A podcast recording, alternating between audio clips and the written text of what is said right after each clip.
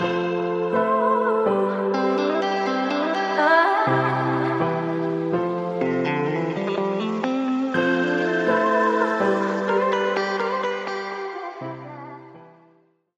dobrý den, přátelé. Dovolte mi přivítat dalšího hosta v mém podcastu, kterým je pro tento díl advokát Petr Němec. Petře, dobrý den. Dobrý den vám i posluchačům. Petře, když jsem si na vás dělala rešerši, tak první věc, kterou jsem nemohla přehlédnout, je to, že na vašem Twitterovém účtu je téměř 20 tisíc sledujících. Co pro vás představují sociální sítě a má mezi nimi Twitter nějaké speciální místo? Já jich měl 25 tisíc, ale pak jsem se začal hádat se Zdechovským a před volbama a přišel jsem o nějakých 5 tisíc, takže zas tak to pro mě neznamená ten počet sledujících. Nikdy jsem to jako nějak nesledoval, neradoval se, že to přibývá, protože bylo to, bylo to samovolné. Pro mě spíš byla hodnota začátku na tom Twitteru, že jsme se hodně, hodně lidí znali osobně, nebo že tam člověk jako potkával zajímavé lidi. Teďka přeci jenom už je to taková masovka, spousta těch sledujících nebo reagujících jsou lidi, které vůbec neznám, nevím, jestli to jsou i reálné profily, spousta z nich má třeba jenom 20 sledujících, tak člověk zjistí, že se debatuje s někým, kdo třeba není vůbec ani reálný, nebo se nudí, provokuje, tak to ztrácí takovou hodnotu. A sám o sobě Twitter, co pro mě znamená, nebo jako ta sociální síť, a místo komunikace a informací, protože skutečně někdo si pouští zprávy, ráno vstanu, dívám se na zprávy, co se stalo ve světě, ale tu funkci plní i timeline. Je to místo, kde člověk vidí názory zajímavých lidí, nějaké vtipy a podobně, ale upřímně řekněme si, že už to není to, co bývalo a takhle už mě to moc, moc nebaví v tom smyslu, že by to člověk vnímal jako takové rodinnější, přátelské prostředí. Je to už prostě taková platforma i na nějakou jako veřejnou komunikaci, jak na marketing nebo na pouštění nějakých informací novinářům a už tam není taková sranda ani. A máte někoho, koho rád sledujete a koho si pravidelně třeba i vyhledáte, abyste si přečetl, co napsal? To já si vyhledávám spíš ty, které co vyprudit. A to bych tak nechci na to odpovídat, protože bych na někoho zapomněl a vždycky tam člověk nalezí nějakou zajímavé, hodně, hodně těch novinářů, postuje zajímavě ty informace a nějak se to střídá. Člověk se, hlavně se člověk naučil, že občas tam někdo tweetne nějakou blbost, tak to člověk bere jako eh, že si ho neka nes, nesmažu, jako jak můžu říkat tohle, jo, to je nesmysl tak se člověk učí přijímat s těma chybama, nebo chybama jinýma názorama. Stejně tak lidi přijímají asi mě i s chybama a jinýma názorama a kontroverzí. A máte to takhle jenom vůči tomu Twitteru, nebo jste aktivní ještě na nějaké jiné sociální síti? Nejsem aktivní na jiné sociální síti. Facebook využívám málo, mám tam jako profesní verzi, kterou moc nekomunikujeme, protože s klienty komunikujeme jinak, mm-hmm. takže to pro nás není mm, nějaký ten směr marketingu, nebo není to podstatné, ten Twitter je v tomhle zajímavější. Z toho pohledu, že tam je ta komunikace s těmi novináři a že skutečně tak se mi daří případně některé informace zveřejňovat. A nějaké platformy víc vizuální, jako třeba Instagram nebo TikTok, tak nemáte? Nebo... OnlyFans, že jo. a tam nejsem moc populární, moc nedělám. Dobře. Nemáme, ale do budoucna třeba přemýšlíme o marketingu klasickém v novinách, v časopisu, mm-hmm. ale skutečně nějaké malé náklady, protože no, no to je drahé, že jo, na to nemáme. ale že si vybereme nějaké médium, které my čteme, které si vážíme a myslíme si, že to čtou lidé, s kterými si rozumíme, kteří jsme blízcí a že chceme, ať tihle lidé jsou naši klienti, že to může být mhm. lepší komunikace s těmi klienty. Přeci jenom po deseti letech komunikace s klienty, co jsou v exekuci, člověk chce trošku změnu. Jasně, rozumím. Takže v případě, že byste hledal ty klienty někde, kdyby vám to názorově bylo blízké, tak si předpokládám, že by to byli jiní klienti, než ti, které spotkáváte právě v kauzách s exekucí. Ano, řekněme, že naši klienti nejsou třeba předplatitelé respektu deníku N a podobně. Dobře, a ještě k tomu Twitteru. Chápu to správně tak, že vy jste takový psavec, rád píšete, publikujete a ten Twitter je jedním takovým kanálem, kde se takhle můžete realizovat, protože my, když jsme spolu už mluvili, tak jste mi říkal, jak jste psal historicky, pardon, no, historicky v minulosti vaší články. Nekoukejte na mě tak. A, tak je to tak, že vy máte zkrátka nějakou lásku ke psaní a rád se takhle vyjadřujete písmem, chápu to dobře? Tak bych to asi neřekl. A samozřejmě, když člověk byl jako mladý, tak zkoušel psát, že jo, člověk psal básničky nebo nějakou prózu a takhle, pak jsem to všechno zbalil a vyhodil a s tím, že člověk nemůže nic vytvořit, když skutečně něco, něco nezažil, že to není, není upřímně, že to technicistní, ale vztah k tomu psaní, to, to jsem měl, to mě bavilo, nějaké srandovní věci a podobně, a tak tím jako prošla asi většina lidí na střední škole, na gymnáziu. Nicméně takové to psaní těch článků začínal jsem psát pro Respect Blog. Tam mě to bavilo, ale zabíralo mi to dost času. Pak tam bylo hodnocení těch blogů, tam jsem měl rychle jako čtený, čtený ten blog nebo nejčtenější, tak to člověk jako na ego je pěkné, ale ztratil tu motivaci.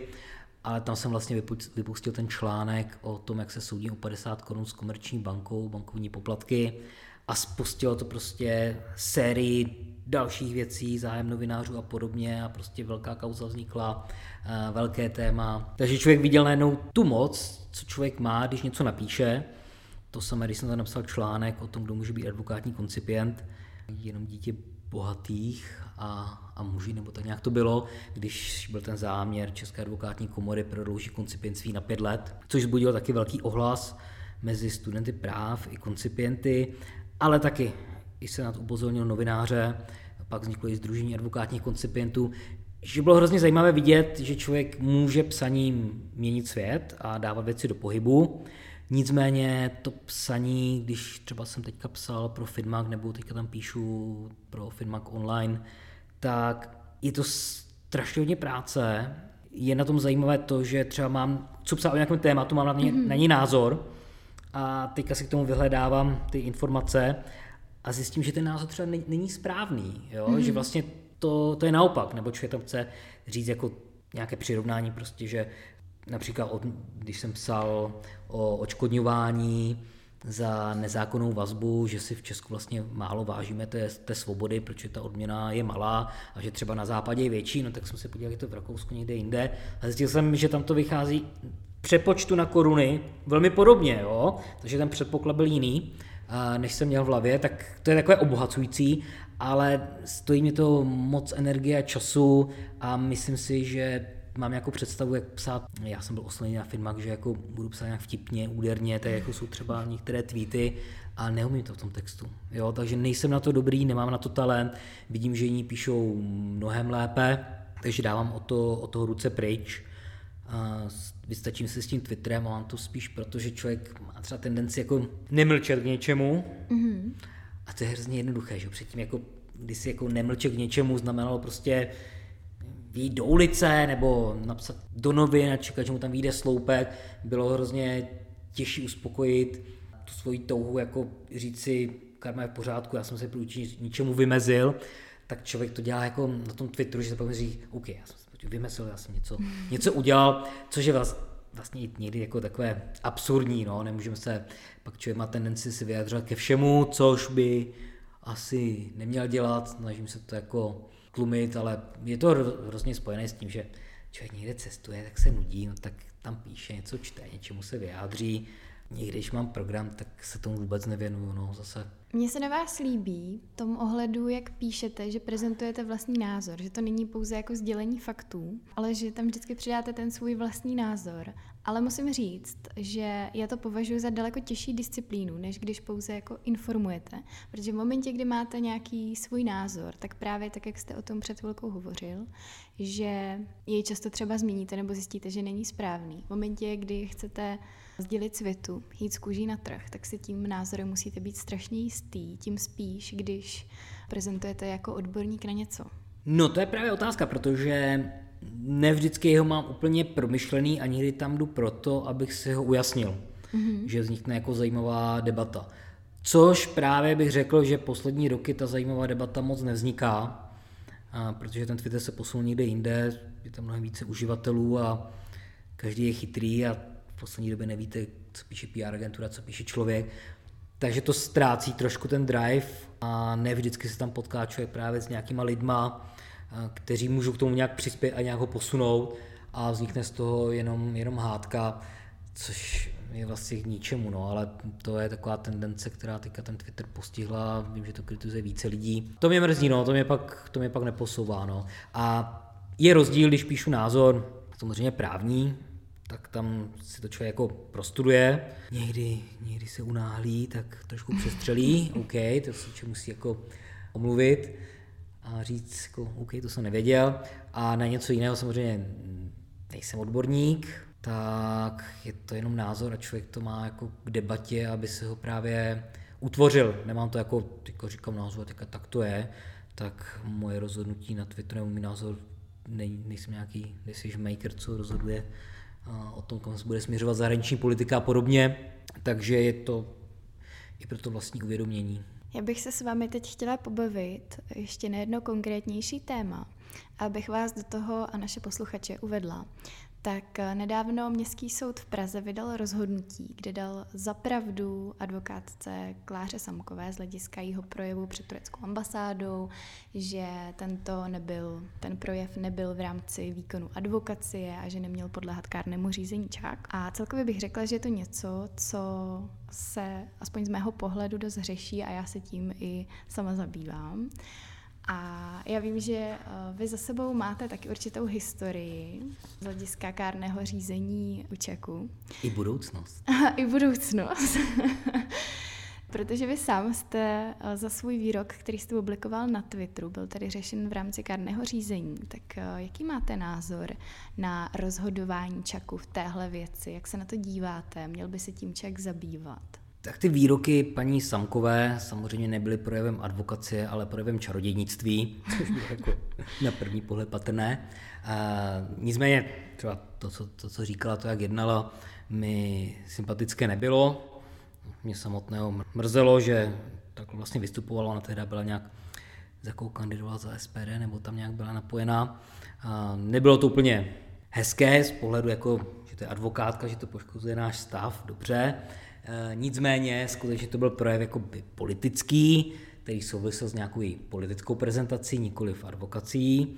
A to rozhodnutí víceméně odpovídá té tendenci a těm výkladům, jak jsou na západě, že skutečně advokáti mají ten soukromý, soukromý život a my nemáme omezené podnikání jenom na advokaci, můžeme podnikat i někde jinde, což třeba neplatí u soudců a státních zástupců. Logicky teda máme různé role nejsme vždycky advokáti. Můžeme kandidovat právě i za politické strany.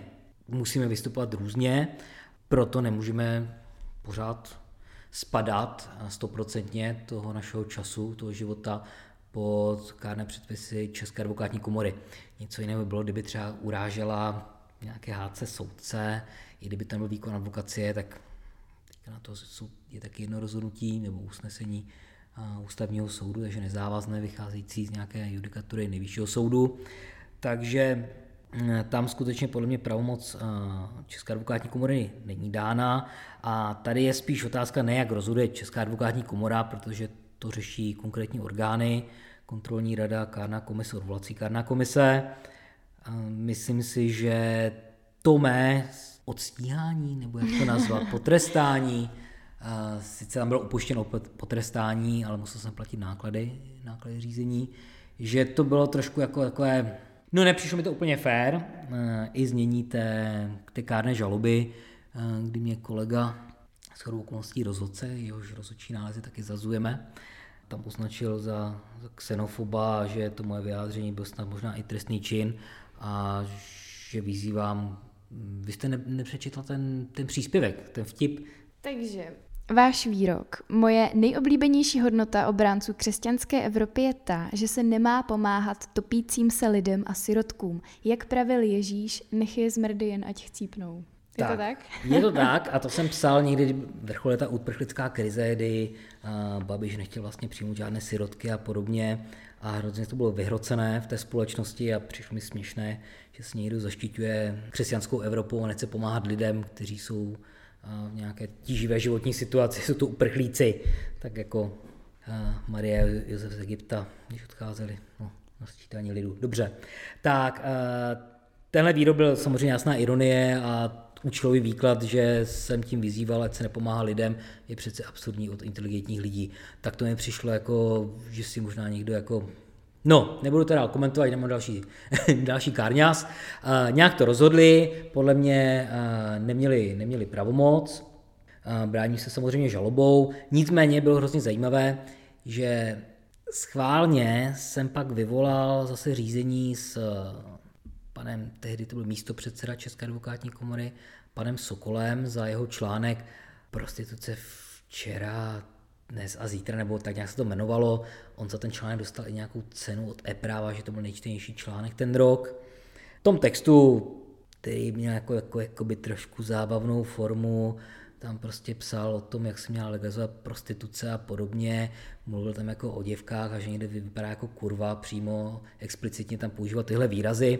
Takže když mi prostě řekli, hele, ten vulgarismus, to prostě tam nemělo být jako advokát, tak se říká, OK, tak tady použil pan místo předseda xkrát prostě eh, tyhle výrazy, tak to řešte. Čím se dostali do obtížné situace, hm, víme, že se na kontrolní radě teda prý hodně pohádali a řešili to, že když odstíhali přece mě, tak musí i tohle.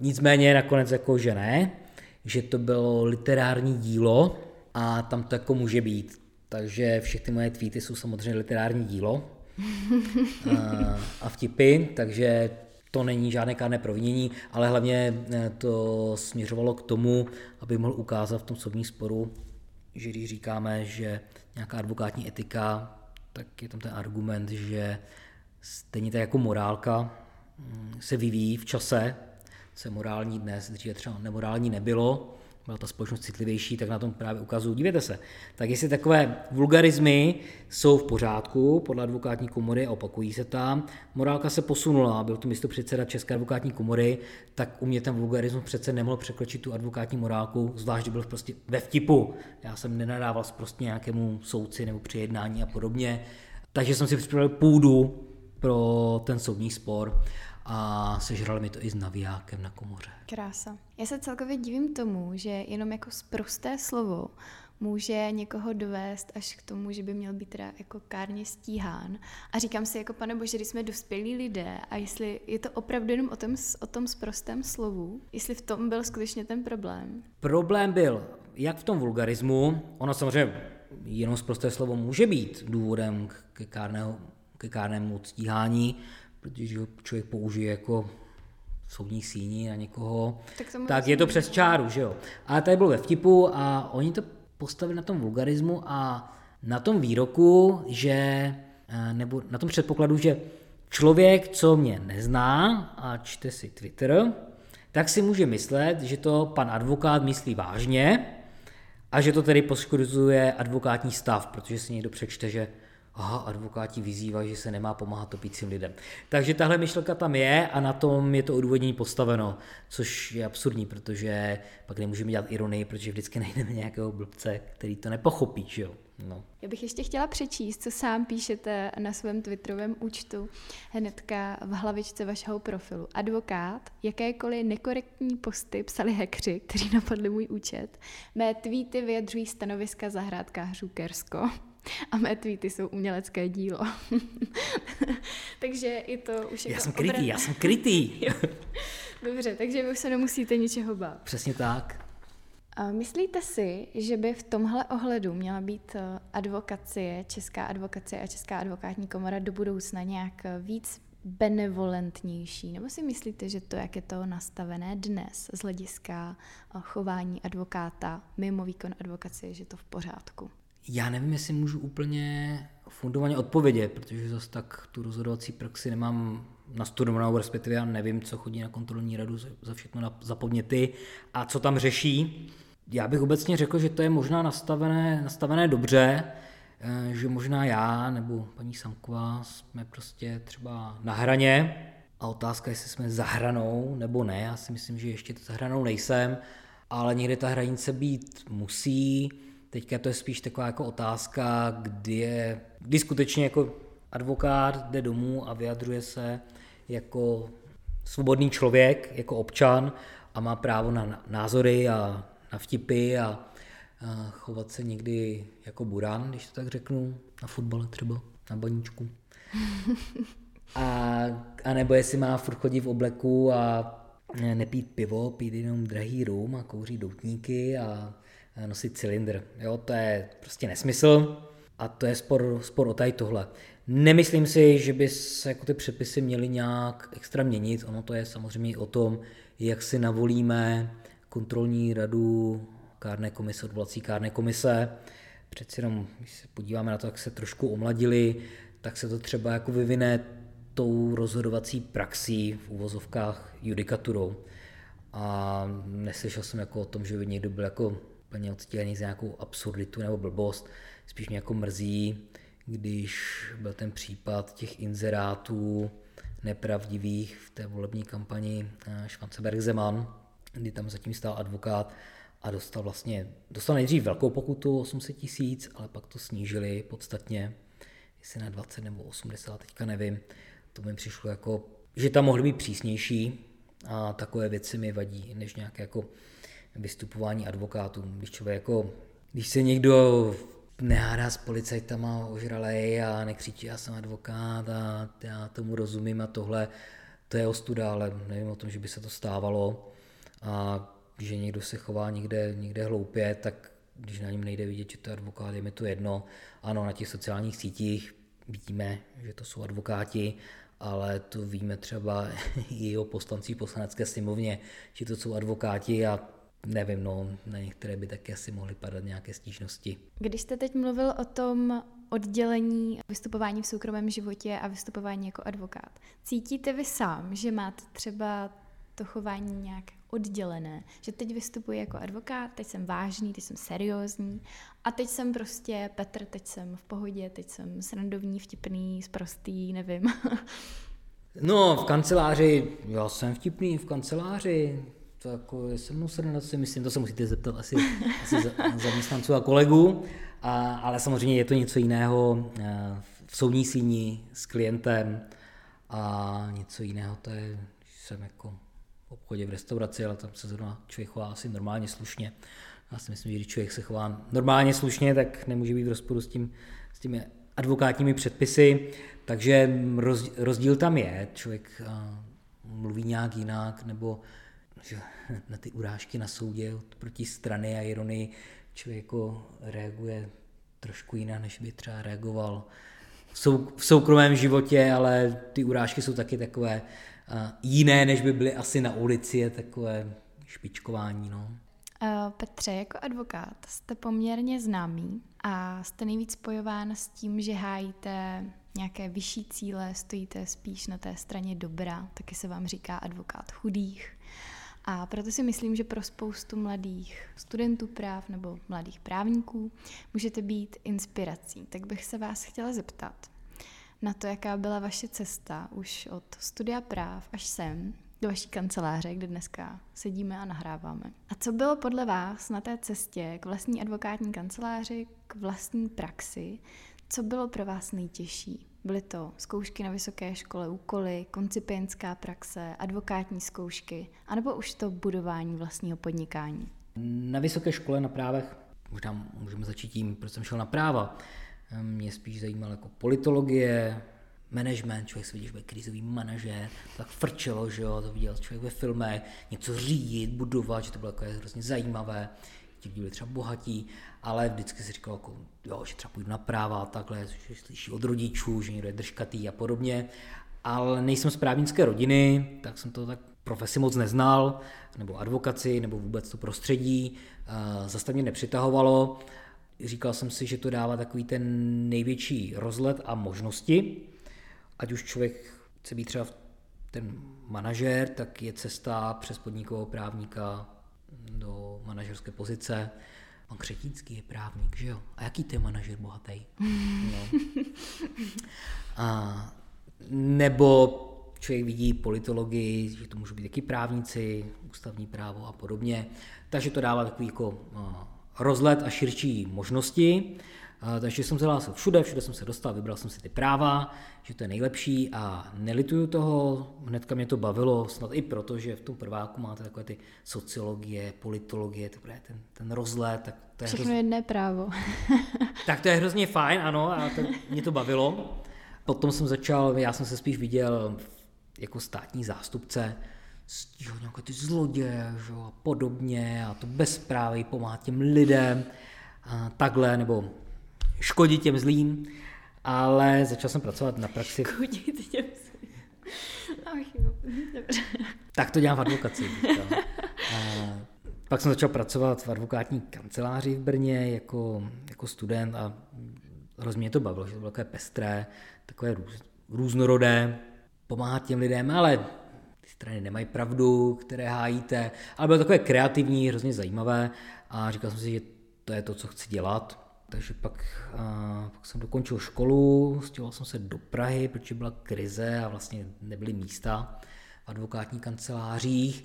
Já měl teda místo domluvené v advokátní kanceláři, jsem jako student, a taková historka, jsem tam přišel v tom obleku po těch státnicích, ta otázka škola jako mi zase tak problémy nedělala, opakoval jsem jako některé zkoušky víckrát, ale... O to líp jste si to pamatoval, že jo? no ano, tak bylo to, bylo to zadarmo, tak proč to jako eh, nevyužít to vzdělání. Takže to taková překážka, překážka nebyla, mě to studium jako Některé předměty mě bavily, některé ne, ale všude si člověk něco našel. Žádný excelentní student jsem, jsem asi nebyl na známky, ale to ani na gymnáziu. Tak nicméně jsem teda přišel po těch státnicích, které jsem dal teda na poprvé, což se u některých zkoušek nestávalo právě, v obleku do kanceláře, tak jsem říkal, kluci, tak už to mám, tak super, tak kdy můžu nastoupit, říkal, hele, dej si ještě volno a potom nastoupíš, říká, OK, a co ty peníze, jak jsme se bavili, říká, tak víš, jak se to nastupuje, no, za tu minimálku. Jsem říkal, oho, a jste říkal, že budu mít jako trošku víc, když tu mám tu praxi, jo, jsem čekal, nevím, 12 tisíc, jo, hra. Tak říkal, no, že to ne. A jsem říkal, ty ale to je asi třeba omylem rozsednu brýle a budu si muset vzít úvěr na nové. Říkali, no, já když byl koncipient, tak jsem měl občas hlad. říkal, aha, tak to asi tady nechci pracovat, no. Takže jsem si poslal nějaké životopisy do Prahy a hnedka mě vzali z velké advokátní kanceláře jedné. Říkal, přestěhuji si do Prahy, když mě vyhodí, tak se tady budu hledat snadněji mě ho vyhodili, se hledalo snadněji, ale koncipienství asi mi dalo zabrat, tam jsem měnil nějakou hmm. práce, ono člověk jako si říká, naše poslání je pomáhat těm slabším, zastávat se jejich práv, tak by si člověk měl zastat i těch svých práv, nenechat si úplně třeba všechno líbit. Což někdy problém, když jste v pozici advokátního koncipienta, mm. že jo, a vůči, tomu, vůči tomu šéfovi, ale ne, já myslím, že všechny školitele, co jsem měl, tak jsem měl, no všechny ne, když si tak vzpomínám, celkem, a, celkem fajn a někde samozřejmě vyžadoval jako hodně práce přes časy a neplacené a podobně a to člověk jako věděl, do čeho jde, pak se to musel nějak zařídit, pak člověk jako byl z toho unavený, tak něco změnil, takže ta cesta, to, to, bylo, to bylo krušné, na to, to si myslím, že byla zkušenost, ale nebylo to asi úplně fajn období. Myslím si, že bych k tomu přistupoval dneska jinak. A vím, že koncipienti, dneska ti mladí lidé k tomu přistupují jinak mm. a myslím si, že to, je, že to je dobře, že se nechá všechno líbit a že hledají nějaký ten balans. OK, po škole můžete chvilku někde zkusit jako makat od rána do večera, člověk má ten hezký pocit, že, že je důležitý, a mnohem rychleji se učí, ale život je o něčem jiném. Ale advokát by měl umět někdy zabrat takhle, a je to důležité, ale nemůžete to mít jako normu. A ta cesta z toho podnikání, to, to bylo dílo náhody, všechno je vlastně taková náhoda. Ono to právě začalo na tom, na tom blogu, na Respektu, o tom mojem sporu, kdy jsem se soudil o 50 korun. Ono, abych to uvedl, jak to bylo, jsem pracoval v kanceláři, kde jsme jako dělali nějaké pohledávky hromadné, z úvěru, kde byly poplatky za, za zprávu úvěru a nějaká soudkyně z mostu ten poplatek nepřiznala s odkazem na nějaký německý judikát. A vím, že to jako nějaký koncipient říká, ty jo, tady musíme napsat odvolání, nebo já nevím, odvolání, nebo nám napsala výzvu, ať se tomu vyjádříme. Kdo to udělá? Tak nikdo nechtěl, tak říká, tak mi to dejte, tak já ji napíšu, no, tak ukažte, co tam má. Tak jsem jako napsal, jsem to nastudoval, tak jsem napsal, že samozřejmě nesouhlasíme, že nemáme pravdu. Říkal jsem si, ty jo, a to je zajímavé. Co když má pravdu? Vyzvu svoji banku, napíšu svoji bance. jsem to použil, tu novou znalost a říkal jsem si, aspoň bude tom blogísek, no dobrý. Takže jsem vyzval svoji banku, pak jsem mi zažaloval o těch 50 korun u soudu, o další 50 korun u finančního arbitra, ať vedu dvě linie.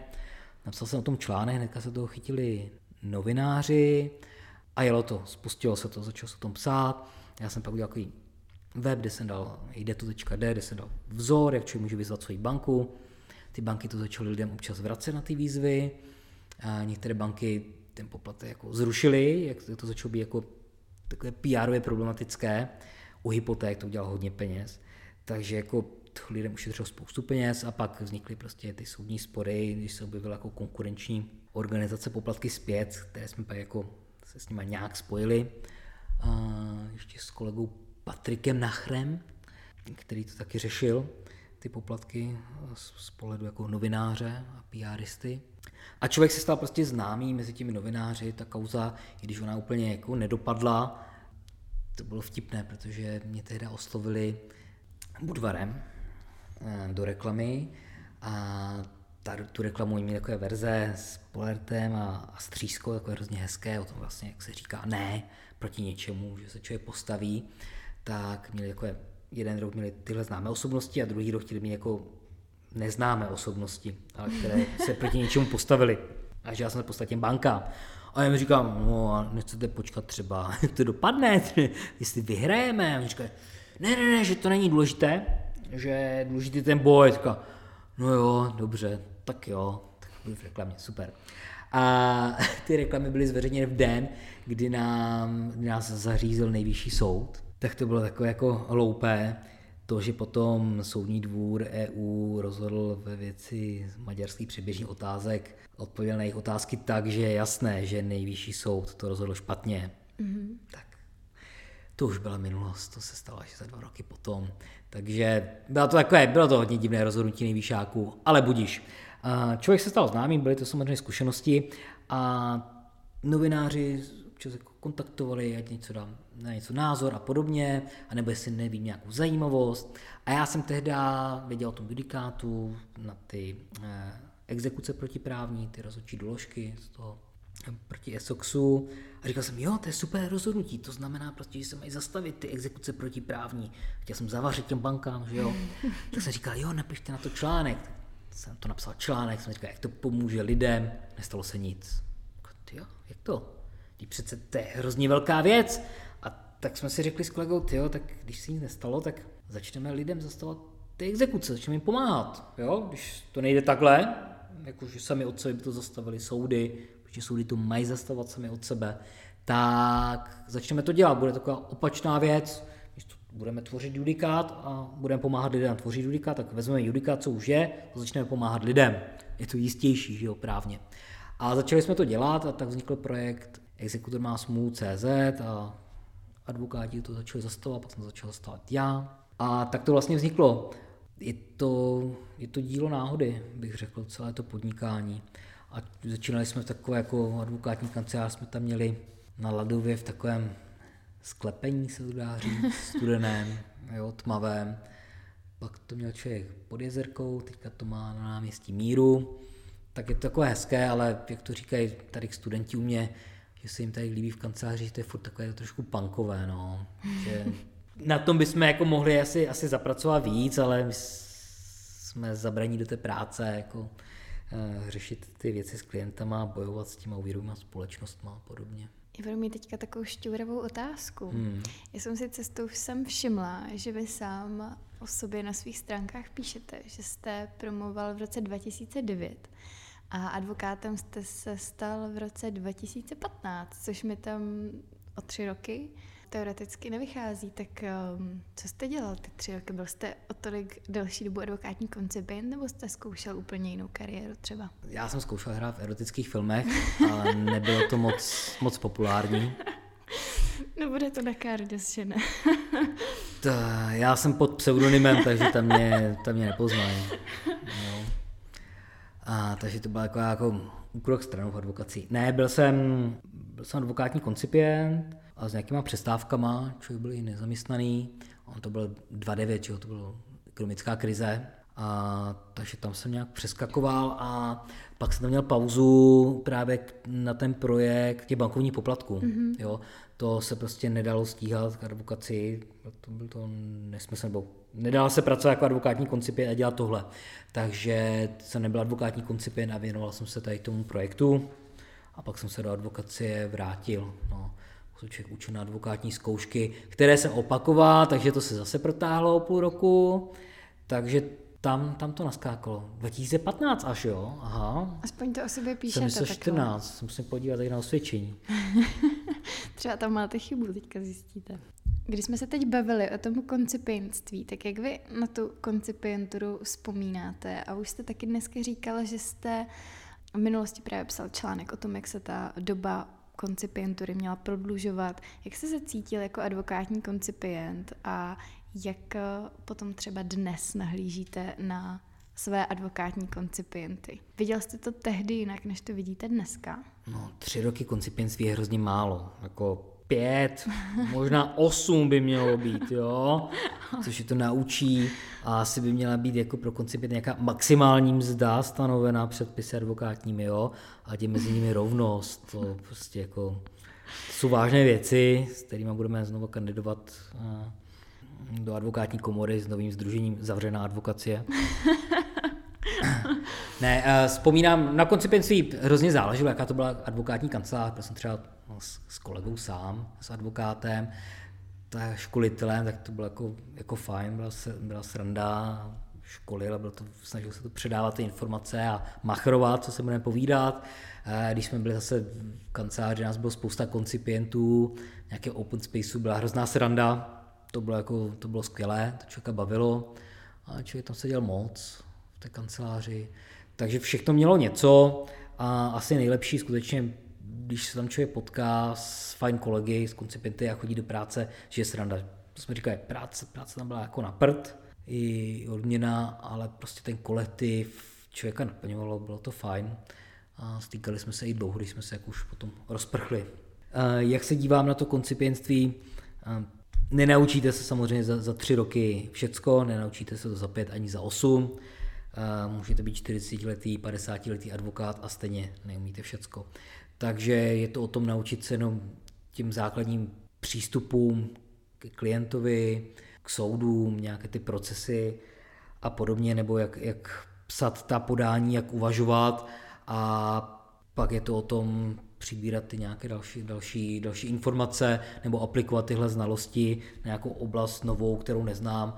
A hlavně umět si přiznat, že spoustu věcí nevím, neumím a že to dělat nebudu, protože to je k újmě klienta a je to i k újmě toho advokáta, protože člověk přijde z ulice, že chce s něčím, něčím poradit, něčím pomoct, když to prostě nemáte naučené, nastudované, tak ať mu můžete řádně poradit, tak musíte strávit spousty hodin studiem zákona judikatury, že komentáře, eh, kterou nemůžete nafakturovat, to, to by klient asi nebyl šťastný, je to ztráta času, takže pak člověk tomu musí přistoupit tak OK, já se to nastuduju pro toho klienta, ale pak potřebuji mít další takové klienty a musí, musíte se snažit. Někoho specializace. To, specializace. A někoho to může bavit, jo, zase, že si rozvíjí, že to, že to čte něco nového, poznává, je to fajn, ale musíme uvažovat i nějak ekonomicky. Plus samozřejmě třeba připomenout i tu odpovědnost, že když s něčím nemáte odborné zkušenosti, tak uh, máte to klientovi říct, případně ho odmítnout, vzít to zastoupení jenom, když skutečně klient je poučený a ví o tom.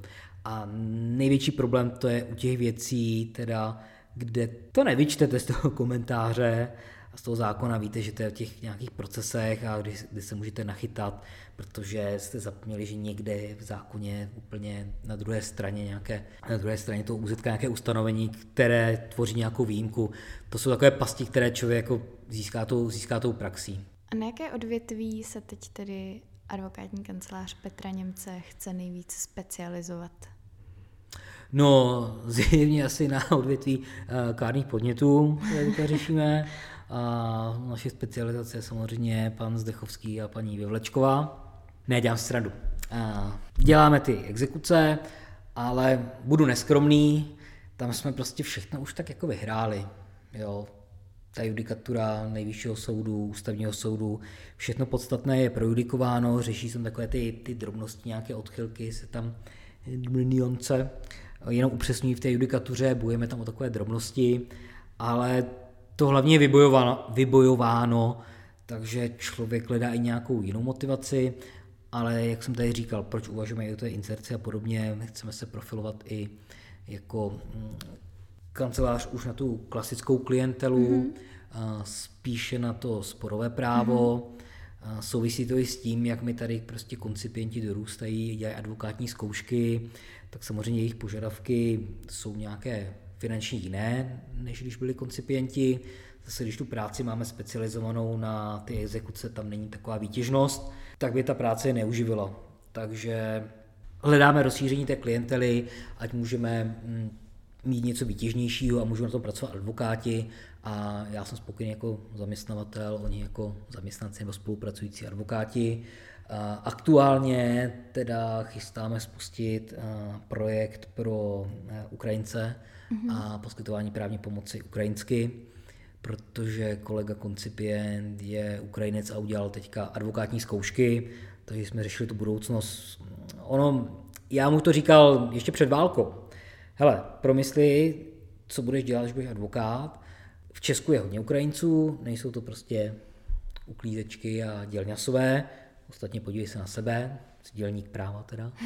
A je to třeba zajímavá klientela, která to může být a můžou chtít prostě nějaké právní poradenství i ukrajinsky. Ostatně my narážíme na klienty Ukrajince, protože taky tady mají nějaké úvěry. Válka to samozřejmě jenom, jenom podtrhla, když se tady bylo 300 tisíc uprchlíků, říká se, že třeba třetina zůstane, tak to je zajímavé, mm, zajímavá příležitost. Plus čekáme, že Ukrajina slavně zvítězí, Rusko bude poraženo, a mluví se o tom, že samozřejmě Ukrajina, Ukrajinu čeká nějaký takový Marshallův plán. Je to obrovská země eh, v Evropě, do které potečou peníze a můžou tam přicházet další společnosti, které tam můžou chtít eh, investovat, ať už z Česka nebo odjinuť. Takže máme i spolupracujícího advokáta na Ukrajině a můžeme potom zase pomáhat podnikatelům v tom příchodu na ten ukrajinský, ukrajinský trh. Takže teďka se věnujeme tomu, tomuhle. A pak máme ještě nějaké další věci, které chceme rozjet, ale to je zatím advokátní témiství. Chceme se zaměřovat eh, v Česku na tu pomoc eh, pro ty SROčka, třeba když tu chce někdo mhm. založit, nebo prostě koupit nemovitost, pro, eh, pronajaci a podobně. Nechceme řešit to uprchlické právo a takhle, protože už jsme vyčerpaní z té bezplatné pomoci lidem v exekuci, protože hodně je i bezplatná, takže chceme to mít tohle, tohle zaměření, ale stejně tak můžou chtít podnikatelé z Česka potom jít na Ukrajinu, si tam otevřít nějakou jenom dílničku. S tím my můžeme pomoci, že to může být taková jako příležitost. A samozřejmě velké investice a podobně jde, půjdou přes velké advokátní kanceláře. My s nimi vůbec nemáme ambici, ambici soutěžit a budeme zaměřeni úplně na něco jiného. Vy jste teď mluvil o jednom vašem koncipientovi a o tom, jak, respektive teď už asi čerstvému advokátovi. Ano tak gratuluju teda, pokud nás poslouchá náhodou. Sašo, gratuluju ti. A já se chci zeptat, jakým jste tedy šéfem, jestli jste benevolentní a jak pohlížíte na tři konkrétní věci, které já považuji za body, které prostě podle mě identifikují zaměstnanecky friendly prostředí. A to je dress code, práce z domova a flexibilní pracovní doba. Jaký jsem zaměstnavatel? No to se musíte ptát zaměstnanců, to jako nemůžu říkat já, to, to není takové Ale upřímné. tak řekněte. jo, já myslím, že jsem fajn. Takhle, my to prostě máme zajeté, dobře to funguje i prostě díky, díky těm lidem v kanceláři, díky koncipientům a studentům, že o spoustu procesů se nemusí, nemusím starat já, což z začátku skutečně jsem začínal sám a všechno jsem dělal já, jo. Pak jsme přibírali studentku, s ní byla koncipientka, koncipienta. Ten růst byl plynulý a já jsem si prošel celým stádiem. Všechnu tu práci, co teďka dělají zaměstnanci, jsem dříve dělal já jako advokát, takže říkám, OK, je to třeba hloupá práce, ale já jsem dělal jako advokát, jo, ty děláš jako student. Takže v tomhle tady máme, že nemusí na všechno dohlížet, že tu má jako hodně volnosti a funguje to. Ty procesy při zastavení těch exekucí není tam zase tolik těch úkonů, a musí tam samozřejmě hlídat lhuty. Máme to jednodušší v tom, že v exekucích není ta klasická koncentrace řízení, hmm. takže kdyby se něco pokazilo na tom prvním stupni, zachráníme to na druhém stupni, což je taky obrovský kámen ze srdce vám spadne, když jste koncipient, takže je to takové jako klidnější. Když samozřejmě přijdou, měli jsme jako problém, že přišli koncipienti noví a byli z toho vyplesky, že to je moc a měli hrozný stres a stalo se nám, že kolegyně potom odešla raději na, na ministerstvo po nějakém čase, přitom byla jako výborná, zodpovědná i výborná právnička, jako člověk hrozně milá holka, bylo mi to líto, ale asi dlouhodobě to jako na ní nepůsobilo dobře, tak v pořádku, tak odešla asi šťastnější jinde. Úplně to respektuji, tak to o to člověk jako po škole má zkoušet práci, ať se nejde něco, co baví. Jiný kolega taky to chtěl třeba vzdát z začátku a nakonec jako vydržel s náma dlouho, udělal teďka advokátní zkoušky, teďka někde advokátem jinde u nějakých kolegyň a taky se tváří spokojeně, já si myslím. Dneska, dneska tu byl, tuším na návštěvě, měl tady někde soud, tak se stavil nás pozdravit. No ne, on se stavil, že jsem zapomněl UZ z roku 2018, že jsme mu ho vzali, tak si ho šel vyzvednout. To je, to, to je ta pravda. aktuální Radíme. Takže myslím si, že to je takové eh, jednodušší, klidnější tady u nás, u nás v kanceláři, že tu nejsou takové stresy, kdy se člověk do toho dostane. Pokud jde o nějaký dress code, nemáme dress code. Pokud jde o pracovní dobu, taky máme jako flexibilní, ale děcka chodí tak prostě na tu devátou. Teda Saša chodil jako na desátou, už jako koncipient, teď jako advokát chodí nevím kdy. Ale pak to zase sedí, jako, když mu to vyhovuje, tak sedí do večera, ale někdy to už dělá problém, když je to moc flexibility, ať se tady potkáme všichni, protože přeci jenom já jsem rozlítaný, že tu třeba jsem jenom dopoledne, nejsem odpoledne, tak musíme se někdy potkávat. A to třetí bylo, co to bylo? Práce z domova. Práce z domova. A je možná díky právního systému, který máme, máme prétora, že to funguje. Ostatně zažili jsme si pandemii, takže práce z domova byla, byla úplně normální a, a advokátům to prostě nedělalo asi žádný problém. To jako náš biznis to nebo advokátní stav to tolik nezasáhlo, což je fajn.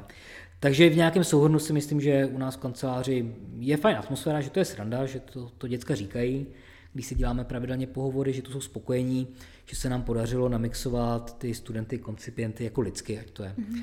Když děláme pohovory, tak jdeme po tady tom, ať prostě víme, ať si sednou jako lidsky, ať snesou můj smysl pro humor třeba, se někdo neuráží a podobně. Takže to, to, nám, to nám funguje, v tom jsem hrozně spokojený, že člověk chodí do té práce, rád, že to je fajn. Samozřejmě já jsem šéf, tak si tak ze vtipu a pak jdu někde na kafe, tak oni to mají jiné, musí dělat ty lhuty, že jo. ale nemáme vlastně přes časy, když jsou přes časy, tak jsou placené, ale teďka zrovna jsme to řešili, že se všechno stíhá, ale je to navázané na to, že si děláme prostor na spuštění nějakých dalších aktivit. Mm-hmm. Takže nemůže to být tak, že tu teďka sedíme jako do desíti a ještě spustíme něco dalšího, to by nedávalo smysl.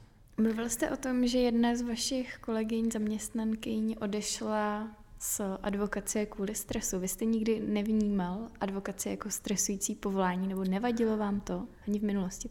Já nechci říkat kvůli stresu, já myslím, že ta odpovědnost, že ji hrozně tížila, že to skutečně brala mm-hmm. hrozně vážně a ano, asi, asi z toho byla jako vystresovaná. A kdo není? Jsem vystresovaný, uh, asi by se o tom měl mluvit.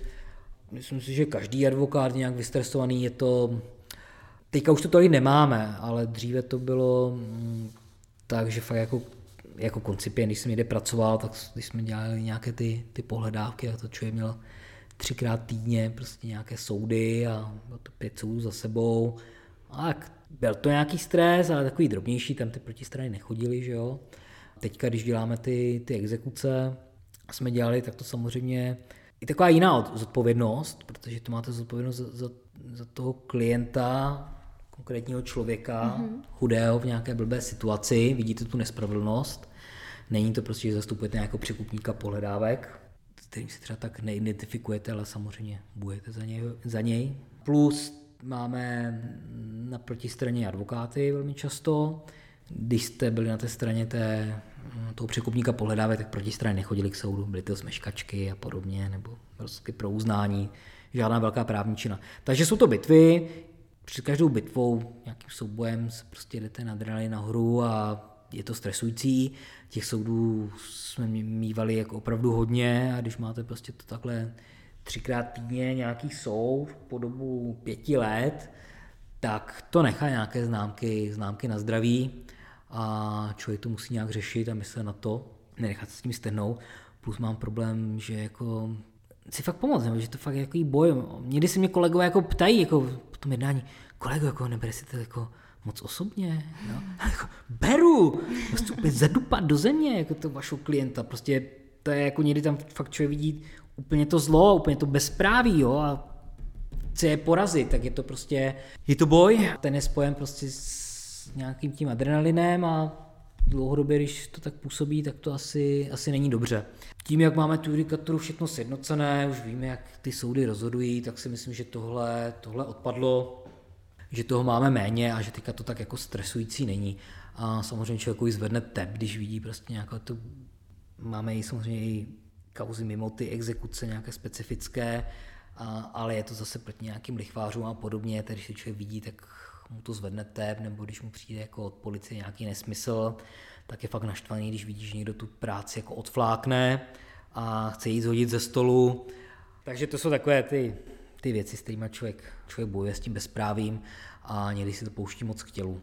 Jak si to pouští k tělu kolegové v kanceláři, nevím, no, někdy to vypadá, že jim dávám jako, musím napsat tam očko a tohle, že jako tvářím, no jo, no, že úplně to tak neprožívají. Jako líbí se mi, když někdo umí skutečně jako se nadnést na ten problém, což je hrozně fajn, mm-hmm. což je mhm. hrozně důležité, a nebrat si to osobně, protože pak to otevře tu, otevře tu mysl, ale zase se mi líbí, když skutečně vidím, že ten koncipient, koncipientka prostě vidí tu nespravedlnost a teďka prostě chce tomu klientovi pomoct a porazit a zničit prostě tu protistranu toho zlého lichváře nebo kdo to je a dává do toho tu energii a skutečnou péči, že to prostě neodbude a vznikne něco fakt jako kvalitního odpracovaného.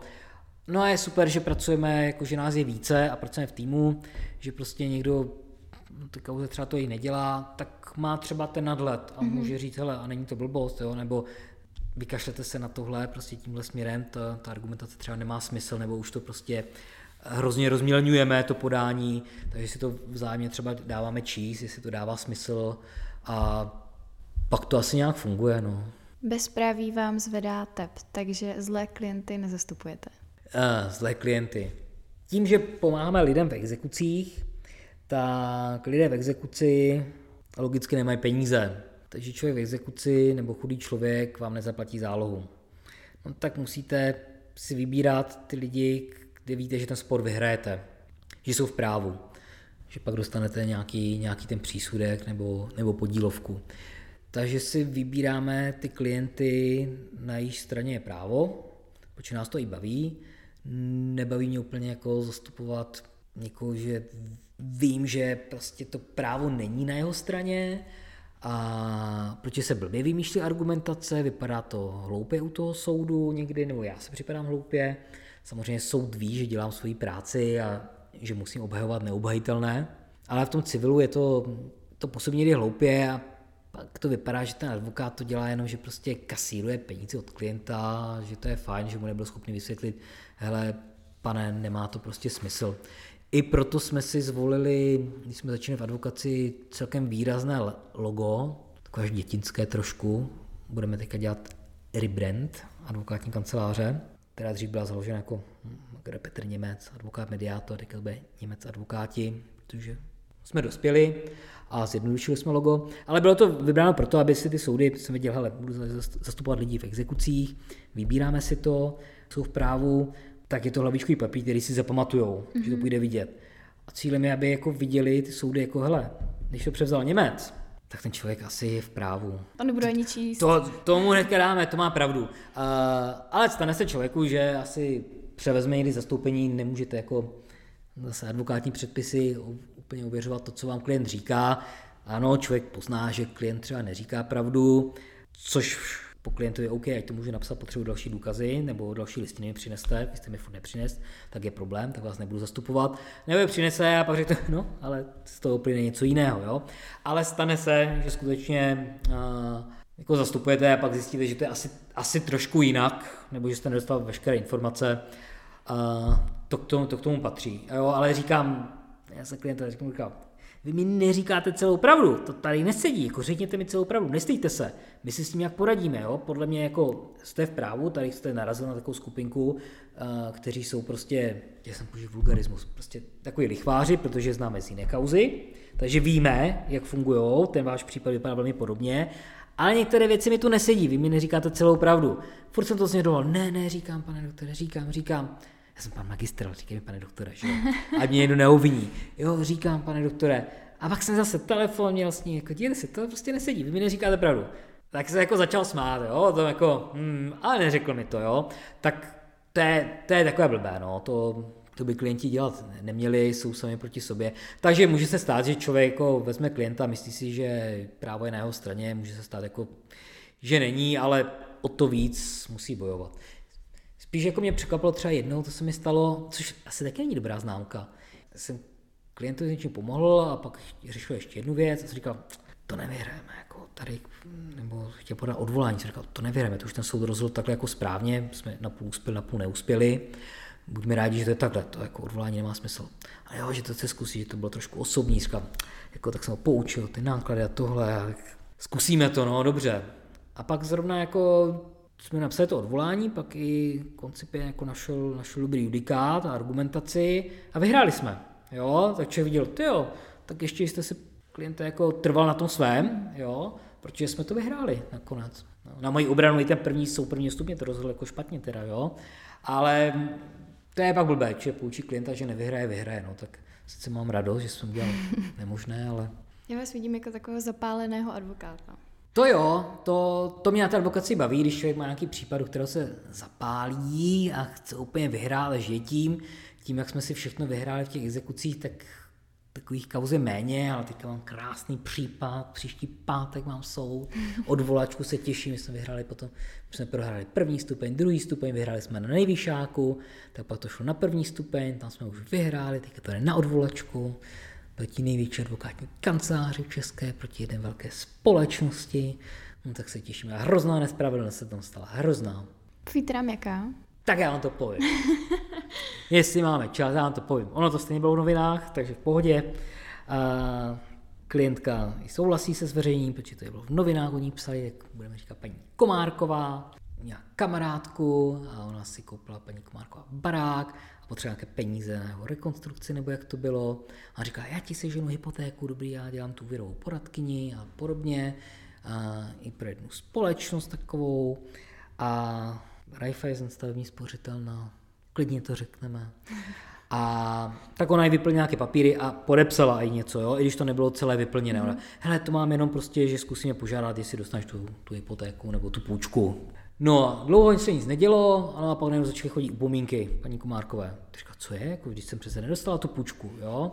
Takže, bum, rozhodčí žaloba, on tam říkal, já si to jako tu smlouvu nepodepsala. Aha, tak možná se ji podepsala, to tam nebylo všechno vyplněné. To tam prostě ona sfalšovala, jo, ty číslo už to byla svoje, ta poradkyně, ta kamarádka už bývala a sfalšovala nějaké potvrzení o zaměstnání. Ona ani nedodala všechny listiny, aby ta smlouva jako byla kompletní. A rozhodce říkal, váš podpis, smůla, bum, rozhodčí řízení, exekuce, prodali barák, vymohli všechno, že jo. No a dala se návrh na zastavení samozřejmě exekuce, když to měl nějaký jiný advokát, my jsme ho přebírali v jiné fázi, kdy už to bylo ne, neuspěl a my jsme měli nějakou novou argumentaci. Mezitím skutečně tu paní odstíhali, pravomocně odsoudili, ona takových podvodů dělá X. Soudili jsme si, říkali jsme si, to je přece jasná nespravedlnost. Za prvé, ta Rajvka v tom trestním řízení se přihlásila jako poškozená, a chtěla po té pachatelce ty peníze, ten půl milion, jo, to nám dejte. Ale zároveň to vymáhala po mojí klience, ten půl milion, jo, z rozhodčího řízení. Říkáte, jo, to chcete dvakrát, ne? víte, když vy se tam přihlásili jako poškození, tak vy víte, že to je trestný čin, že se to prostě nestalo, že ty peníze nešly mojí klience. Jako, vymáháme tak, jak můžeme, co nám legislativa dovolí, jo, to říkají do médií. No jak jsme se soudili a prostě jako byli jsme neúspěšní, protože soudy řekli, Ona to podepsala. No ano, podepsala, ale tam chyběly některé údaje a byl to přece podvod, trestný čin. Vůbec to neřešili, že to byl trestný čin. To jim pak hodil nejvyšší soud na hlavu a šlo to na první stupeň, který jako taky dlouho lavíroval, jak to bude, protože říkal, že tam je její zavinění, jo. Ale my jsme tam našli i zavinění jejich, nedodrželi nějaké předpisy podepisování, neměli ověřený podpis v rozporu s jejich předpisy a tak dále, pak se tam byly nějaké falešné důkazy, jako začalo se to komplikovat, jako padaly tam i téočka, takže je to jako takový velký spor, vstoupili tam vlastně Havel Partners, tak člověk taky se chce vždycky ukázat před velkou konkurencí, že jo. Jako my malí advokáti jsme dobří, zvlášť jsme malí i, jsme malí i vzrůstem, že jo. A, ale to kolega je taky, a to je jedno. Ta, takže to je hrozně zajímavá kauza, takové přece člověk to vidí a říká si, ty jasná nespravedlnost. On tam je pak ještě právnický háček v jednom ustanovení, že když se prodá nemovitost, tak možná nejde pro, už potom ta exekuce zastavit a dělal jsem složitý výklad přes důvodovou zprávu a podobně, že to prostě jde. Taky ty soudy, jako to je mají pak úplně právně jednoduché, tak je to hrozně zajímavé. A říkám si, že musí vyhrát spravedlnost. I kdyby to ustanovení, to jedno tomu mělo bránit, tak prostě furt tam říkáme, obrejte se na ústavní soud a to se musí zrušit to ustanovení, protože brání spravedlivému rozhodnutí. Jo? Nemůžeme říct prostě, OK, tam se stal trestný čin, ta smlouva vznikla z trestného činu, ale exekuce byla cájek, prodali jsme vám barák, smůla, půl milionu a příslušníci a podobně, pachatelka jim taky zaplatí půl milionu. Přece nesmysl, to tak nemůže jako být výsledek.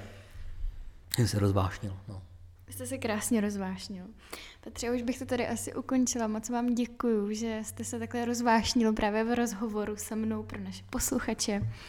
Doufám, že to bylo pro vás příjemné. Mějte se hezky. Naschledanou. Naschledanou, děkuji a hezký večer posluchačům.